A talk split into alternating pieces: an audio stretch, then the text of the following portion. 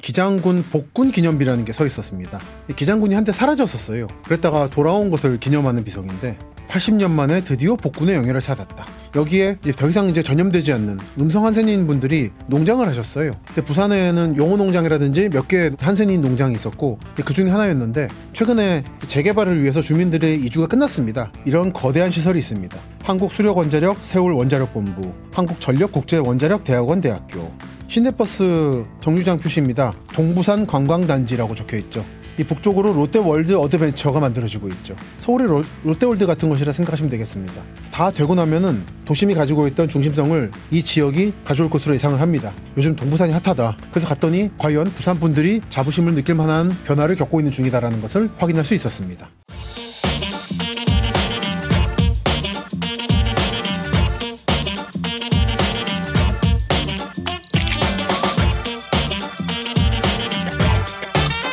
안녕하십니까. 여러분의 도시로 찾아가는 김치석입니다. 오늘은 지난 시간에 이어서 동부산, 동남권 메가시티의 미래의 땅이죠. 미래의 모습을 미리 보여주고 있는 동부산을 계속 걸으면서 울산을 향해서 나아가겠습니다.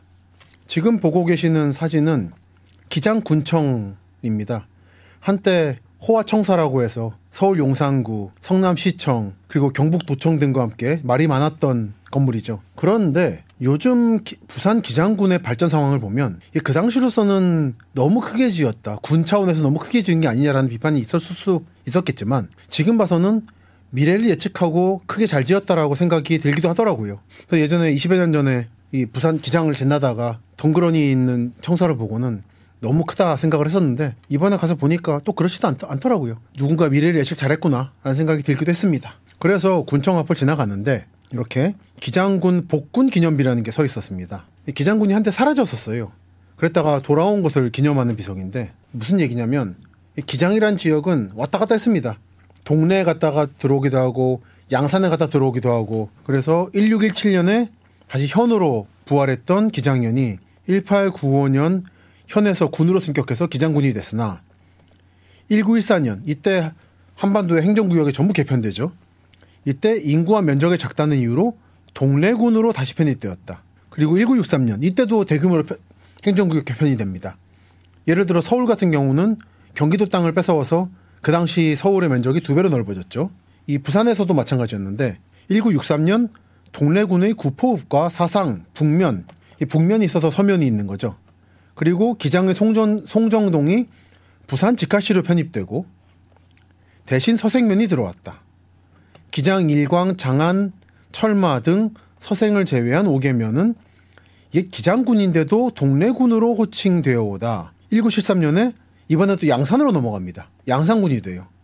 그리고 80년에 서생면은 울주가 돼서 울주 서생포해성이라고 하죠. 그래서 서생면은 울주군으로 복귀되었고 1986년에 양산군 동부 출장소가 기장읍에 설치되었다가 95년에 드디어 거의 100년 만에 기장군으로 부활하게 되었다 라는 겁니다. 한때는 동래가 됐다가 양산이 됐다가 100년 만에 기장이라는 단위를 차단 되찾은 것에 대한 기쁨으로 이런 비석을 세웠다는 얘기입니다. 80년 만에 드디어 복군의 영예를 찾았다. 그래서 기장 군청 구도심은 이런 모습입니다. 기장시장이 있고요. 이런 느낌의 재래시장이 있습니다. 기장역 근처입니다. 그리고 기장하면 유명한 게 기장멸치죠. 기장 죽방멸치라고 하는 조선일보 22년 4월 20일자 기사를 보니까 기장 대변 멸치젓이라고 있습니다. 대변항이 있어서 대변이죠. 큰 바닷가라는 말씀을 드렸습니다. 읽고 조금 읽어보면 4월은 김장용 멸치젓, 멸치젓을 준비하기 좋은 계절이다. 그래서 멸치젓으로 유명한 대변항을 찾는 사람이 많다. 부산 기장에 있는 대변은 멸치뿐 아니라 미역과 다시마로도 유명하다. 그래서 대변에서는 유자망으로 멸치를 잡는 배가 10여 척이 있다. 그러니까 배에 달아가지고 떠다니면서 물고기를 그물코 그러니까 유자란 뜻이 흐르는 꽃이란 뜻이죠. 이 꼬치개에서 잡는다. 그래서 대변 대변항 유자망은 그물코가 커서 봄철에는 한 뼘에 이르는 멸치를 잡힌다. 그래서 예전 부산 살 때 한번 죽방 멸치 회를 먹어봤는데 멸치가 회가 되더라고요. 크게 크다 보니까 약간 막회 느낌이 나기도 했는데 아주, 아주 맛있었습니다. 무엇보다도 멸치를 회로 먹는다는 발상이 없다 보니까 굉장히 놀랐던 기억이 나네요. 그래서 요즘 검색을 이번에 방송 준비하면서 검색을 하니까 죽방 멸치라 그러면 남해 죽방 멸치하고 요 기장 죽방 멸치가 유명하더군요. 저는 자세한 차이는 구분을 못 하겠습니다만 근데 기장도 죽방 멸치가 유명하다라는 말씀을 드리고 넘어가겠습니다. 그래서 이게 기장 원도심 그리고 또 기장하면은 임진왜란 때 일본인 군이 쌓은 외성이 유명합니다. 기장 죽성리 외성이라고 구로다 나가마사가 세운 성이다. 인데 성이 많이 무너져가지고 그리고 또 약간 토지 분쟁이 있다 보니까 좀 접근이 어렵습니다. 예전에 살 때 좀 찾아봤는데 잘 못 찾았어요 입구를. 그 뒤로 갈 일이 없어서 좀 아직 못 가고 있는데 이 위치를 보면 이렇게 외성이 있습니다. 있는데 제가 듣기로는 접근할 수 있는 루트가 한 제한되어 있다고 해요. 소유권 문제로 인해서 이쪽이 죽성항 항구가 있고 왼쪽이 기장군청 기장역이 있습니다. 그리고 위에 보이는 게 여러분들이 들어보신 분도 있으실 거고 아닌 분도 있으시겠습니다만 신앙촌이라고 천부교 예전 이름으로는 전도관이라고 불리던 종교 집단이 가지고 있는 제3신앙촌 건물입니다. 뭐 자세한 말씀은 드릴 필요는 없겠습니다만 제1신앙촌이 부천 소사에 있었고 제2가 남양주 덕소에 있었고 제3이 여기입니다. 여기서 많은 물건을 만들어냅니다. 정밀 기계도 만들었었고 그 거점이 여기라서 저한테 기장은 이 신앙촌 제3신앙촌 죽성리 외성 이 머릿속에 있고 또 하나가 여기 기장군 일광읍 삼덕길이라고 삼덕성당이 보이죠.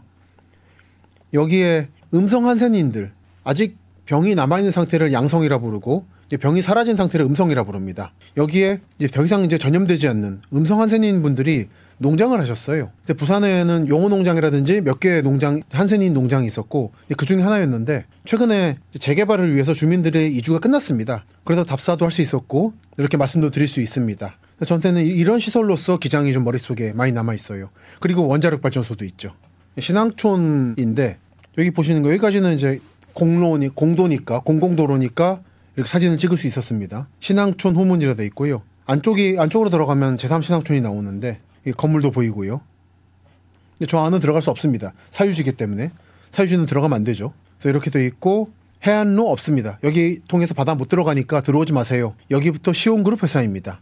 전도관 천부교 이 종교 단체의 재산을 관리하고 있는 그리고 여러 기업들을 거느리고 있는 그룹이 시온그룹이죠. 그래서 안에는 들어가지는 않았습니다. 그리고 이 나오는 길에 보면 시온 실업고등학교, 한일물산, 시온식품, 생명물식품 여기서 간장을 만들죠. 생명물 간장이라는 상품을 만드는데 이 간장은 요식업계에서 평이 좋더라고요. 잘 만든다고 먹어보진 않았습니다,만 신앙총 식품 여러분들이 잘 아실 만한 요구르트 하나를 만듭니다. 그리고 시온 합섬 예전에 이 시온 고등학교는 남양주 덕소에 있었는데 옮겨 온 것 같아요. 그리고 한국 천부교 전도관 유지재단에서 있고 이제 우체국 우편 취급국이 있어서 이렇게 간판이 돼 있었습니다. 그리고 방금 말씀드린 한센인 마을은 이렇게 생겼습니다. 고속화도로를 보다 보면 천주교 삼덕 공소라고 돼 있고요. 이 음성 한센인들이 소록도에서 나오게 됩니다. 양성은 계속 남아 계셨고 음성인들은 자활의 길을 모색해서 나오시게 되는데 이때 프로테스탄트 교회나 가톨릭 천주교에서 이들을 조직화시킵니다. 그래서 황무지를 개척하고 도시 바깥의 지역을 개척해서 마을을 만들고 농장을 만들게 되죠. 이 삼덕마을은 천주교 측의 농장이었던 것 같아요. 그러니까 천주교 신자분들이 모이는 거죠. 이런 모습이었고요. 제가 여기를 간 게 21년 6월이기 때문에 아마 지금쯤은 철거가 끝났을 것으로 생각이 됩니다만 잘 모르겠습니다. 워낙 저, 전 아시겠지만 대중교통으로 다니는데 대중교통으로 접근하기 어려운 곳이어서 두 번갈 엄두는 안 나네요. 이렇게 이 삼덕농장 주변에는 아파트들이 들어서고 있었고 기장이 요즘 발전이 빠르지 않습니까? 그래서 이쪽도 자연스럽게 재건축의 길을 모색하고 있는 것이었죠. 이런 풍경들. 그러니까 사실 예전에 아직 농장이 있고 주민들이 살고 계실 때 한번 들렀었는데 천주교 쪽에 볼 일이 있어서 그때는 주민들이 워낙에 생각 없는 사진가들이 막 사방에 카메라를 들이미는 바람에 예민하셨습니다. 그래서 그때 사진 찍진 않았었어요. 근데 이제 주민들이 이주가 끝났고 철거에 들어간다는 소식을 듣고 그럼 이제는 찍어도 되겠지. 아직은 또 완전히 재건축 조합이나 건설업체에 땅이 넘어간 게 아니기 때문에 괜찮, 괜찮다고 판단을 해서 가서 사진을 찍었습니다. 이런 식으로 공패가 경찰서에서 특별 순찰을 한다라는 팻말도 붙어 있었고요. 그리고 이 무연금 묘지 찾는 안내판. 재건축, 재개발, 택지 개발을 할 때 마지막 단계가 묘지 이장이지 않습니까? 연고가 있는 묘지는 이장이 되고 나머지 연고가 없는 묘지들을 일괄적으로 공지를 한 다음에 연고자가 찾아오지 않으면 일괄적으로 이축을 이장을 하게 되죠. 여기까지 오면 이제 재건축의 마지막 단계를 밟는 거다라고 많이 흔히들 이야기를 합니다. 그래서 이걸 보고는 아 여기도 이제 정말 끝나가는구나라는 생각을 했습니다. 이게 삼동 농원 주민들의 마음의 안식처였을 성당이고요. 아직 신부분이 신부분이 계셨습니다. 답사하다가 우연히 만나 뵙고 인사드리고 이런저런 일로 왔다라고 설명을 드리, 드렸습니다. 그리고 마을회관이 있었는데 이런 식으로 보시면 삼덕 마을 내 모든 건물 사진 촬영 금지. 하도 카메라들을 들이미니까 사람 사는 데인데 그러면 안 되죠. 제가 도시 답사를 자주 하지 않습니까? 하다 보면 종종 이제 어떤 기관이나 단체와 함께 할 때가 있어요. 그때 이제 이분 주최 측에서 저한테 확성기 같은 걸 주시고는 답사객이 모두 들을 수 있게 좀 소리 크게 하고 싶다라고 하시는데 그때마다 거부합니다. 우리는 지금 어디 관광지라든지 사파리를 하는 게 아니고 사람들이 살고 있는 지역을 들어가는 것이기 때문에 지금 이 시민들이 살고 있는 골목이나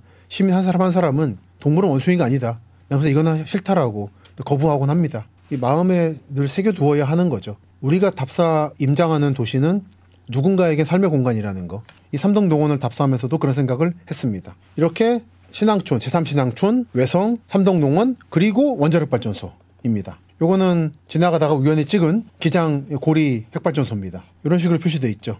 다 색을, 색을 칠해놨는데 이게 원자력 발전소입니다. 이런 거대한 시설이 있습니다. 한국수력원자력 세울 원자력본부, 한국전력국제원자력대학원 대학교, 한국수력원자력 고리원자력본부 등이 있고요. 원자력 발전소도 보이고 이렇게 뻔히 보이는 거를 가리는 게 무슨 의미인지 모르겠습니다. 어쨌든 이런 거 하나하나가 한국이 군사적으로 그리고 국제 정세적으로 민감한 위치에 자리하고 있는 국가다라는 거를 보여주는 것이죠. 그래서 이렇게 원자력 발전소가 있다 보니까 여러 가지 독특한 시설이 이 지역에 들어서게 되는데요. 하나는 이런 동남권 원자력 의학원, 암센터 등이 있어서 시민들에게 편의를 제공하고 있고 기장 좌천 쪽인데요. 원전 지역 장애인 4개 읍면 복지협회 원전 관련으로 보상금이 많이 나옵니다. 그리고 보상을 할 만한 일이 많죠. 그래서 그런 보상금을 분배하는 문제에 대해서 이런 협회들이 기능을 하게 되죠.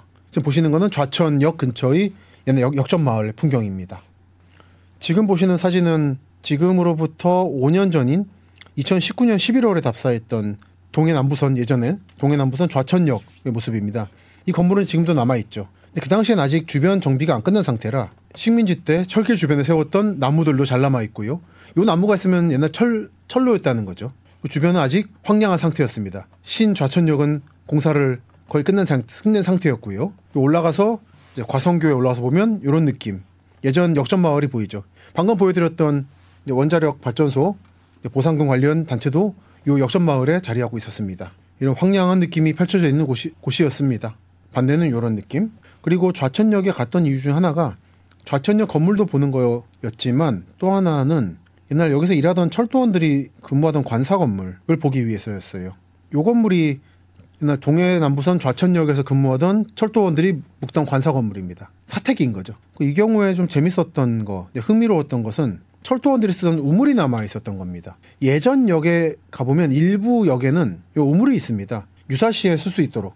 전기기관차에 쓰던 급수탑하고는 다른 건데 요 우물들이 이제 더 이상 여기 기능을 안 하다 보니까 많이 없어져요. 그래서 참 이제는 보기 힘든 철도의 도시 도시 화석 같은 겁니다. 갔는데 이미 뭐 우물은 닫혀 있는 상태였고요. 그 사람 아무나 들어가서 사고 나지 않도록 막아놓은 상태였습니다.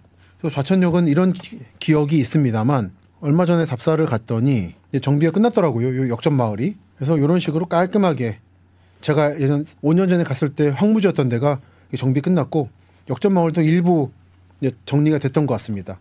근데 보면 요, 이 건물은 전형적인 일본식 건물이죠. 아직 예전 동해남부선 좌천역이 만들어지면서 형성된 역전 마을의 구조가 완전히 깨지진 않았다라는 걸 확인할 수 있었습니다. 여기 위치는 좌천역 나오셔서 서쪽입니다. 이렇게 위성 사진을 보시면 꼬불꼬불한 길이 보이죠.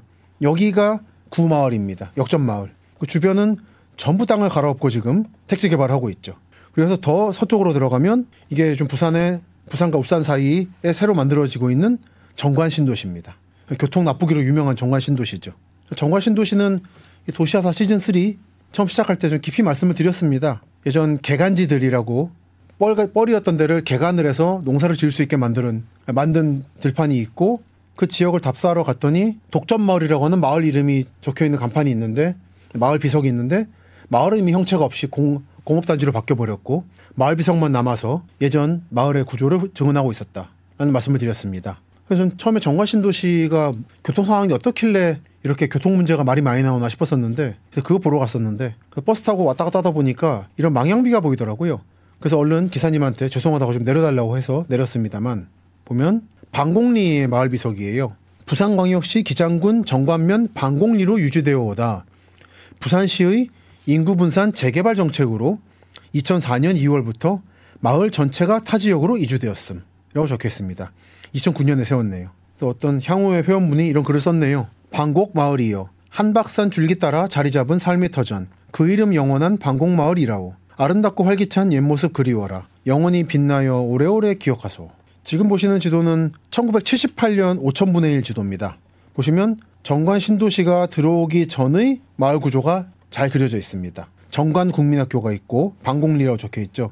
면사무소가 있었고 도전공장, 그 방앗간이죠. 이 아래쪽 천 아래에도 일광천 아래쪽에도 도전공장이 있고 달산마을 보이고 여진들, 흥을들 그리고 제가 말씀드렸던 개간지들이 보이죠. 이런 작은 마을들이 계곡에 자리 잡고 있는 조용한 산골 마을이었습니다.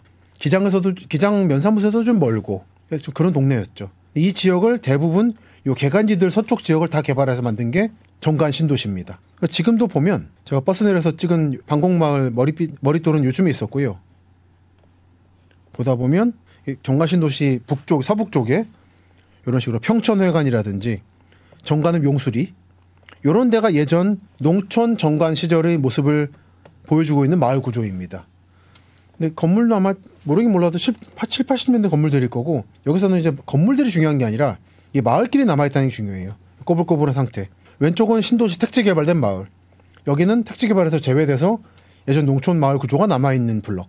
이런 데가 보면 이제 밥집들이 보이죠. 청사포니, 나이공이, 카페니 어떤 식으로 용도를 찾아가는가가 요즘에 제가 농산 어촌 지역을 답사하면서 주로 보는 포인트입니다. 정관은 가보면 박물관이 하나 있습니다. 워낙에 사람이 예전부터 오래 살던 곳이라서 유적인 유적 유물이 많이 나왔대요. 그래서 이렇게 가보시면 예전 선사 시대나 역사 시대의 유물 플러스 유물뿐 아니라 정관 신도시 개발 전의 마을 위치도 이렇게 표시해 놨습니다. 모전 마을, 가동 마을, 덕전 마을 하는 식으로 그리고 방곡 마을 그리고 이, 이 위성 사진은 정관 신도시 개발할 때 신도시 자리 그리고 주변 자리에서 어떤 유적 유물이 나왔나를 보여주는 지도입니다. 박물관이 참 정비를 잘 해놓고 설명을 알기 쉽게 해놔서 많은 공부가 됐습니다. 공부가 됐는데 찾아오시는 분이 많지는 않아 보이시더라고요. 그게 좀 아쉬웠습니다. 조금 더 선전이 되면 좋겠다 생각이 들었고 정관신도시 검색하시면은 다 교통 얘기만 나오는데 그거 말고도 찾아볼 게 많은 정관신도시란 말씀을 드리고 싶네요. 그리고 이제 더 북쪽으로 올라가기 전에 동부산 관광단지 오시리아를 좀 짚어보고 가겠습니다. 시내버스 정류장 표시입니다. 동부산 관광단지라고 적혀 있죠. 동부산 관광단지 오시리아라고 부릅니다. 보면 내부는 이런 식으로 돼 있고요. 밖에서 보면 이런 식으로 롯데 프리미엄 아울렛, 마트 등이 보입니다. 위성 사진으로 보면 동해선 오시리아역이 있고 나오시면 오른쪽으로 있습니다. 지금 보여드렸던 등대는 이 아래쪽 롯데몰 동부산점이고요. 이 북쪽으로 롯데월드 어드벤처가 만들어지고 있죠. 서울의 로, 롯데월드 같은 것이라 생각하시면 되겠습니다. 규모가 상당합니다. 그래서 이게 아직 완성이 다 안 된 걸로 보이는데 다 되고 나면은 순식간에 중심이 부산인 도심이 가지고 있던 중심성을 이 지역이 가져올 것으로 예상을 합니다. 사실 저도 이렇게 이 지역에 주목하게 된 게 몇 년 안 됐는데 그동안 90년대 말에 걸었던 부산 해운대 기장의 이미지만 있다가 몇 년 전에 MBN에서 방송을 찍었었어요. 그때 이제 부산 출신 분하고 말씀 나누다가 요즘 동부산이 핫하다. 아 그런 곳이 몰랐다라고 했더니 꼭 가봐야 된다고 하시더라고요.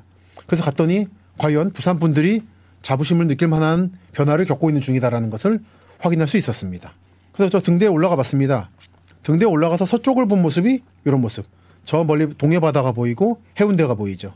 여기는 아직 택지 개발을 하고 있는 오시리아 역 주변. 제가 이걸 찍은 게 2022년 12월이니까 아직 이 모습에서 크게 바뀌진 않았을 것 같네요. 뭐 아파트가 나 오피스텔에 올라갔을 수는 있겠습니다만 아직 황량함은 좀 남아있지 싶습니다. 이게 오시리아 역이고요. 여기가 말하자면 위락단지 놀이시설이죠.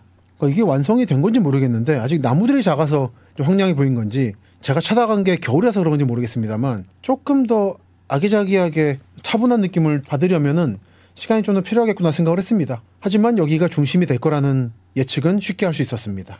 혹시라도 부산 가시는 분들은 광안리 해운대 또는 광복동, 영도, 송도 이런 데만 가지 마시고 한번 오시리아 가보십시오. 다른 데도 이런 거 있지 않냐, 놀이시설 있지 않냐, 뭘 굳이 가야 되냐 생각하실 수 있는데 다른 지역과의 동부산 오시리아가 다른 점은 여기는 바닷가란 거죠. 동해가 바라보이는 어드벤처라는 거는 서울 잠실에 있는 석촌호수에 있는 롯데월드하고는 좀 느낌이 많이 다르더라고요. 석촌호수에 있는 롯데월드가 아기자기한 느낌이라 면 여기는 광활하고 탁 트인 느낌이라서 상당히 좋았습니다. 한번 가보시고 동남권의 미래가 어떻게 그려질지를 한번 상상해 보시길 바라겠습니다. 다음은 기장에서 쭉 올라가서 북쪽에 있는 일광입니다. 가보시면 이런 식으로 광산마을이라는 표시가 돼 있어요. 일광광산, 니코 광산이라고. 일광이 원래 이름이 일광인데 일본의 도쿠가 이에야스, 에도 막부 세운 사람이죠. 그 사람의 신사가 있는 산이 일광산, 니코산이기도 해서 일본인들이 이 이름을 좋아했던 것 같습니다.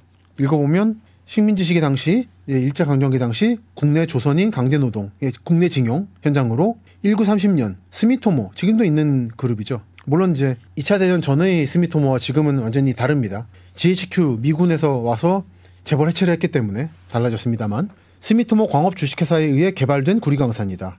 6.25 전쟁 이후 중석, 텅스텐을 키기 시작하여 규모가 커졌지만 채산성이 떨어져 90년대 말 폐광하였다. 현재 광산 입구는 굳게 닫혀 있으며 입구 앞 수질 정화 시설만 남아 있다. 그리고 건물이 잘 남아 있습니다. 일본인 관리자 성사, 우물 및 빨래터, 그리고 광산 마을 등 상당히 독특한 풍경이었어요. 보면 광산 마을에는 20여 채의 집이 있었다. 1900년대 초 대부분 광산 노동자의 사택이었으며 현재 47가구 정도의 주민들이 살고 있는 작고 소담한 마을이다. 실제로 어떤가 좀 보겠습니다. 이런 건물들이 남아 있고요. 앞으로는 고가차도가 놓여 있고 이게 사무실 건물입니다. 잘 남아 있더라고요. 그러니까 거의 방치 상태인데 여기까지 찾아온 사람이 많지 않다 보니까 비교적 원형을 잘 유지하고 있는 것 같습니다. 그리고 보시면 수질 정화를 하고 있는 광해공단에서 하고 있는 현장입니다. 설명이 적혀 있죠. 이 시설물은 폐광산에서 유출되는 갱내수의 수질을 정화하기 위한 광해, 광산에 의한 광물에 의한 해, 광해 방지 시설로서 다음 사항을 금지하오니 유의하시기 바랍니다. 수용하면 안 됩니다. 여기는 아직 물이 오염됐기 때문에 그런 얘기인데 안타깝게도 2017년 기사를 보면 폐광산 주변 농경지 쌀, 콩, 고사리 등 107톤 중금속 오염, 흔히 카드뮴 쌀이라고 하죠. 폐광 주변에 물이 흘러나와서 쌀이나 곡물들이 오염됩니다. 근데 그런 게 시중에 유통되는 경우가 있어요. 보시면 2016년 농산물 중금속 부적합 발생 필지네요. 일산 이렇게 보이고요. 이 리스트 속에 일광, 부산 기장군 일광면 원리가 포함되어 있죠.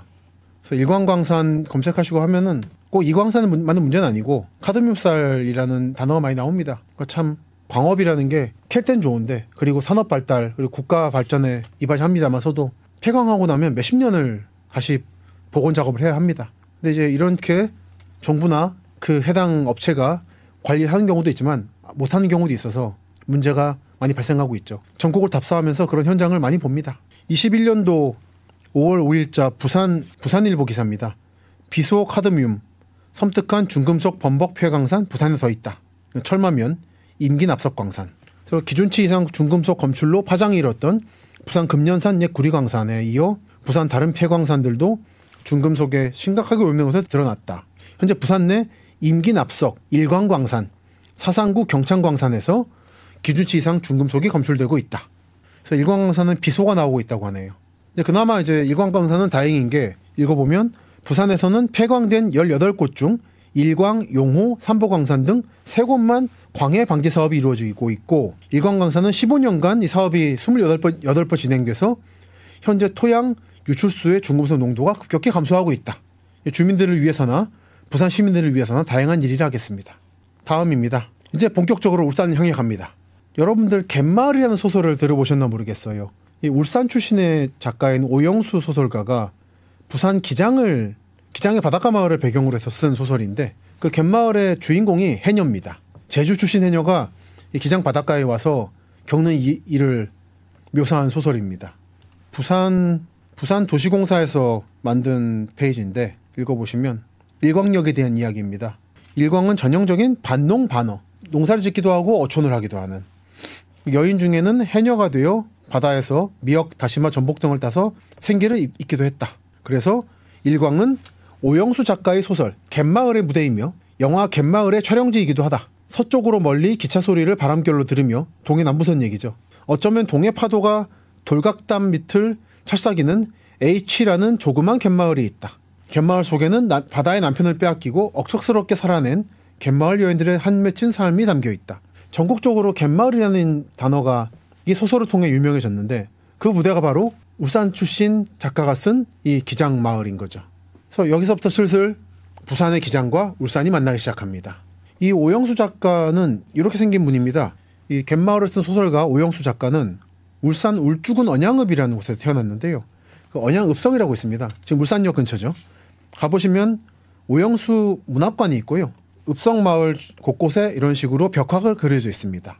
고향의 서정 읊은 한국 단편문학 대표주자. 1909년에 태어나서 79년 사망. 경상남도 울산군 언양면, 현 울산광역시 울주군 언양면 출생. 대표적 단편 소설은 화산대기, 그리고 유교 전쟁이 끝난 53년에 쓴 갯마을, 요람기 등이 있네요. 그리고 벽화에는 이런 식으로 언양읍성이 있고 이렇게 큰 길 따라 가시면 오영수 문학관이 나온다라고 표시가 되어 있습니다. 참고로 울산에 지인을 만나러 갔다가 시간이 남아서 울산역이 울산 시내에서 멀거든요. 언양 읍내에 붙어 있는데 그래서 언양 읍내를 구경하다가 읍성에 다다랐습니다. 갔더니 이렇게 일부 마을은 일부 건물을 철거를 했습니다만 아직 읍성 안에 있던 마을이랄까 집들은 남아 있는 상태였습니다. 그래서 이게 성 아닌데 성 안에 논밭, 예전 마을 그리고 90년대 지었겠죠. 그때쯤 지은 아파트 등이 상당히 아름답게 조화를 이루고 있었습니다. 저는 이런 식으로 요즘에 수원 화성도 그렇고 성을 정비할 때 안에 있는 마을을 완전히 밀어버리는 경우가 많은데 그건 좀 별로라 생각합니다. 읍성도 원래 사람을 지키기 위해서 마을이 있고 그 바깥에 쌓은 게 읍성이거든요.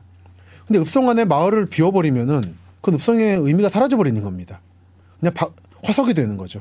나간 읍성이라든지 해미 읍성도 내부 마을 구조가 남아 있습니다만 이 언양 읍성도 더 이상 그렇게 인위적인 정비를 멈추고 제 사진을 보여드리는 모습처럼 한적한 느낌들이 살아있는 사람이 살고 있는 읍성으로서의 모습이 남기를 바라는 마음을 가졌습니다. 석양 무렵에 가서 그런지 모르겠는데 더 아름답더라고요. 이런 읍성마을에서 오영수 소설가가 태어났고 그는 부산 당시는 동래군이었습니다만 지금의 부산 기장군을 배경으로 한 그리고 제주 출신 해녀의 딸을 배경 주인공으로 한 소설 갯마을을 썼다. 여기서 제주와 부산과 울산이 만나게 되죠. 지금 보여드리는 책은 국립민속박물관에서 출판한 영도에서 본 부산의 해양문화라는 책입니다. 온라인으로 공개돼 있으니까 여러분도 보실 수 있습니다. 그 가운데 제주 출신 해녀들이 어디까지 진출했는가 를 보여주는 지도를 보시면 서로는 중국의 칭따오, 다롄, 대련이죠. 북쪽으로는 블라디보스톡, 오른쪽으로는 울릉도 독도까지 갔다. 그리고 도쿄까지 갔다. 그리고 한국 내에서는 영도, 울산, 영덕. 여기서 말하는 울산이란 거에는 부산 기장 등으로 포함되는 거죠. 그래서 식민지 시기에 많이 진출했다고 해요. 그래서 제주도에서 배 타고 부산 영도로 와서 거기서부터 이제 흩어지는 방식을 취했다고 합니다. 그래서 이어도 타령이라고 하는 해녀 노래의 출양 해녀들, 고향을 떠난 해녀들이 제주도를 출발해서 부산 영도로 가는 과정이 그려져 있다라고 합니다. 이런저런 성산 일출봉을 넘어가서 바다를 지나서 다대포겠죠. 다대 끝을 넘어가면 부산 영도다라고 하는 코스가 나옵니다. 이런 코스를 그리고 있고요. 군산, 태안, 백령도, 완도. 그리고 또 하나 부산과 울산이 공통적으로 가지고 있는 유산이라고 하면 문화재죠. 외성이 있습니다. 아까 부산 기장의 죽성리 외성 말씀을 드렸는데 지금 울산 지역에는 크게 두 개의 외성이 있습니다. 하나는 서생포 외성. 한때 동래군이었죠. 기장이기도 했다고 했었죠. 서생포 외성. 그리고 또 하나는 울산 외성입니다.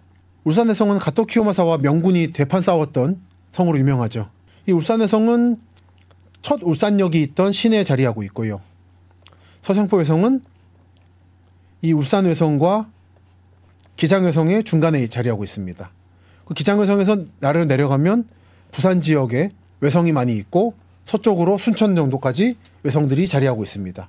외성을 만든 이유는 간단한데 처음에 일본 측은 수군을 통해서 한반도의 남해안과 서해안, 동해안 쪽을 공략을 하려고 했는데 이순신의 수군이 워낙 강하다 보니까 나중엔 도요토미 히데요시가 이순신이란 이름은 몰랐겠지만 조선 수군과의 싸움을 피하라고 명을 내립니다. 그리고 바닷가에 성을 짓고 거기서 농성을 하라고. 보면 한동안 20여 차례 정도 이순신의, 이순신의 수군이 전승을 거두다가 그 뒤로 싸움이 소강 상태에 들어섰는데 그거는 일본 측에서 싸움을 피했기 때문이죠. 그 싸움을 피하고 들어간 게 외성들입니다.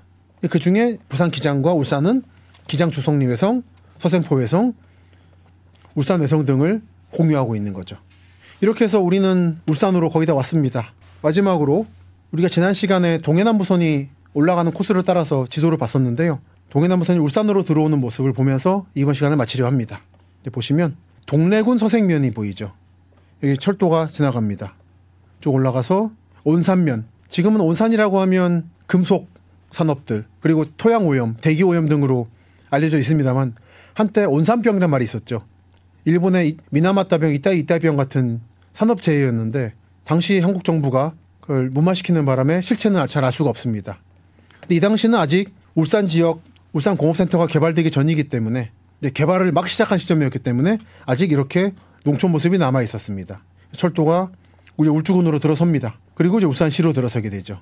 그래서 울산시 태화강을 건너서 지금은 여기 여기에 여기 없습니다만 그 당시는 울산 외성에 있던 울산 성지라고 써 있죠. 울산성 바로 옆에 울산역이 있었습니다. 이 당시 이때보다 조금 더 뒤에 만들어진 1972년 철도청 자료를 보면 부산부터 울산까지의 철도 라인이 잘 그려져 있습니다.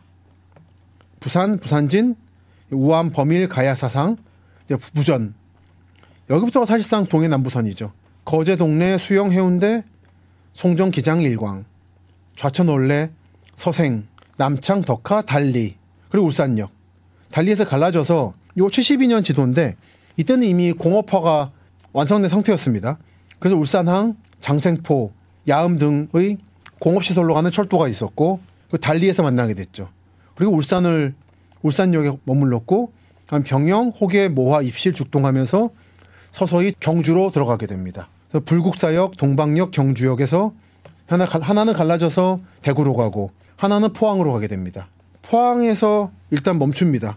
동해남부선 공사는 완성됐는데 여기서부터 중부선 공사를 하다가 공사를 하던 중에 일본이 전쟁에 지면서 공사가 80년간 멈췄고 지금 그때 못했던 공사를 하고 있는 게 동해선 공사입니다. 이렇게 경주, 포항, 울산, 부산이 만나게 됩니다. 근데 지금 보여드리는 요 울산 달리 덕하 울산항 야음 장생포 라인은 전부 바뀌었어요. 아는 울산 분한테 이 지도 보여드리니까 굉장히 낯설어 하시더라고요. 이런 라인들이 있었냐고. 이분들이 기억하시는 큰 변화라고 하면은 여기 있는 울산역 이 울산역이 요 동쪽 지역의 지금의 태화강역 쪽으로 옮겨가서 한때 거기가 울산역으로 불렸죠. 그때 기억 정도가 예전에 울산 철도는 이랬었지라고 하는 마지막입니다. 근데 그 앞에 하나 더 있는 거예요. 달리역, 야음역. 그 울산 분을 모시고 달리역이나 야음역 역터도 보여드리고 철도 관사도 보여드리니까 굉장히 놀라시더라고요. 여기 이렇게 다녔는데 몰랐었다고. 그래서 울산역이 여기에 있다가 태화강역 지금 여기 표시가 없습니다만 지금의 태화강역 자리로 갔다가 다시 왼쪽으로 간 게 언양 쪽으로 간 게 지금의 울산역. 그러니까 울산이 참 도시의 발달에 따라서 철도역이 위치가 많이 바뀝니다. 그래서 울산 분들도 헷갈려 하세요. 그래서 다음 시간에는 이 울산의 철도 이야기부터 시작해서 울산에 대해서 말씀을 드리려 합니다. 그럼 오늘도 수고 많으셨습니다. 다음 시간에는 울산에서 찾아뵙겠습니다. 감사합니다.